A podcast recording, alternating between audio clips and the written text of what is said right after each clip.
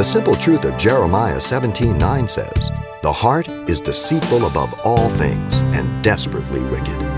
But doesn't that beg the question, how did it get that way?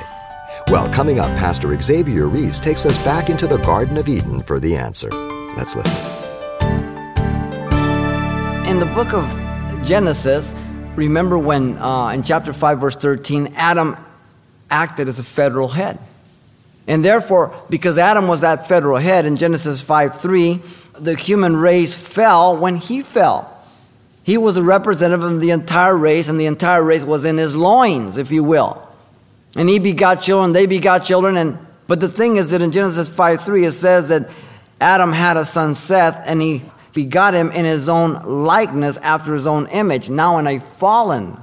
And you read there in Genesis the record of the earlier chapters that all men they died sin came in, and then death came in. So he acted as a federal head, and every person after the fall had sin nature, and because they had sin nature, they committed sins. Paul speaking to the Romans in Romans chapter 5, verse 12. He says, Therefore, just as through one man sin entered the world, and death through sin, and thus death spread to all men. Listen, because all sinned. Every person inherited sin from Adam. He represents the whole. Now, there, we have a federal government. They represent you and I. When they decided to go after bin Laden, did anybody call you up to see if you want to do that? The federal government acted on our behalf, and we get affected by it. Money wise, taxes, everything. By one man, Adam, sin entered the world. He's responsible. By one man, Adam, death entered through sin. By one man, Adam, death spread to all men and women. Every time you attend a funeral, it's evidence that sin entered the world through Adam. By one man, Adam, all sinned in Adam. And so all of us have a bent to sin. I never had to teach my children to lie. I don't think you had to teach your children to lie either, or to steal, or to be dishonest, or to be rude or to be unkind. We had to teach our children just the opposite. We had to train our children. We had to discipline our children. We had to chasten our children. So we inherited all that we are from the first Adam, who was a living soul, as God breathed into him the breath of life in Genesis 2 7.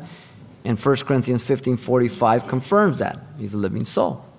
That is the reason why Paul tells the Ephesians in Ephesians 2 1 and 2 that we were born dead in trespasses and sins which goes back to the, the warning by God in Genesis 2:17. The day you eat, you shall surely die. So we could rightly say that sin resulted in sin nature, which made man unable to hit the mark or the standard of God because he is in a fallen nature. You've been listening to Simple Truths with Pastor Xavier Reese, a daily devotional of the enriching and precious truths found in God's Word. We appreciate you listening each weekday at this time, but you can hear this program again by following the radio listings link at calvarychapelpasadena.com. For more on the other ministries at Calvary Chapel Pasadena, visit our website. There you'll find information about weekly events, Pastor Xavier's messages, even online booklets in English and Spanish.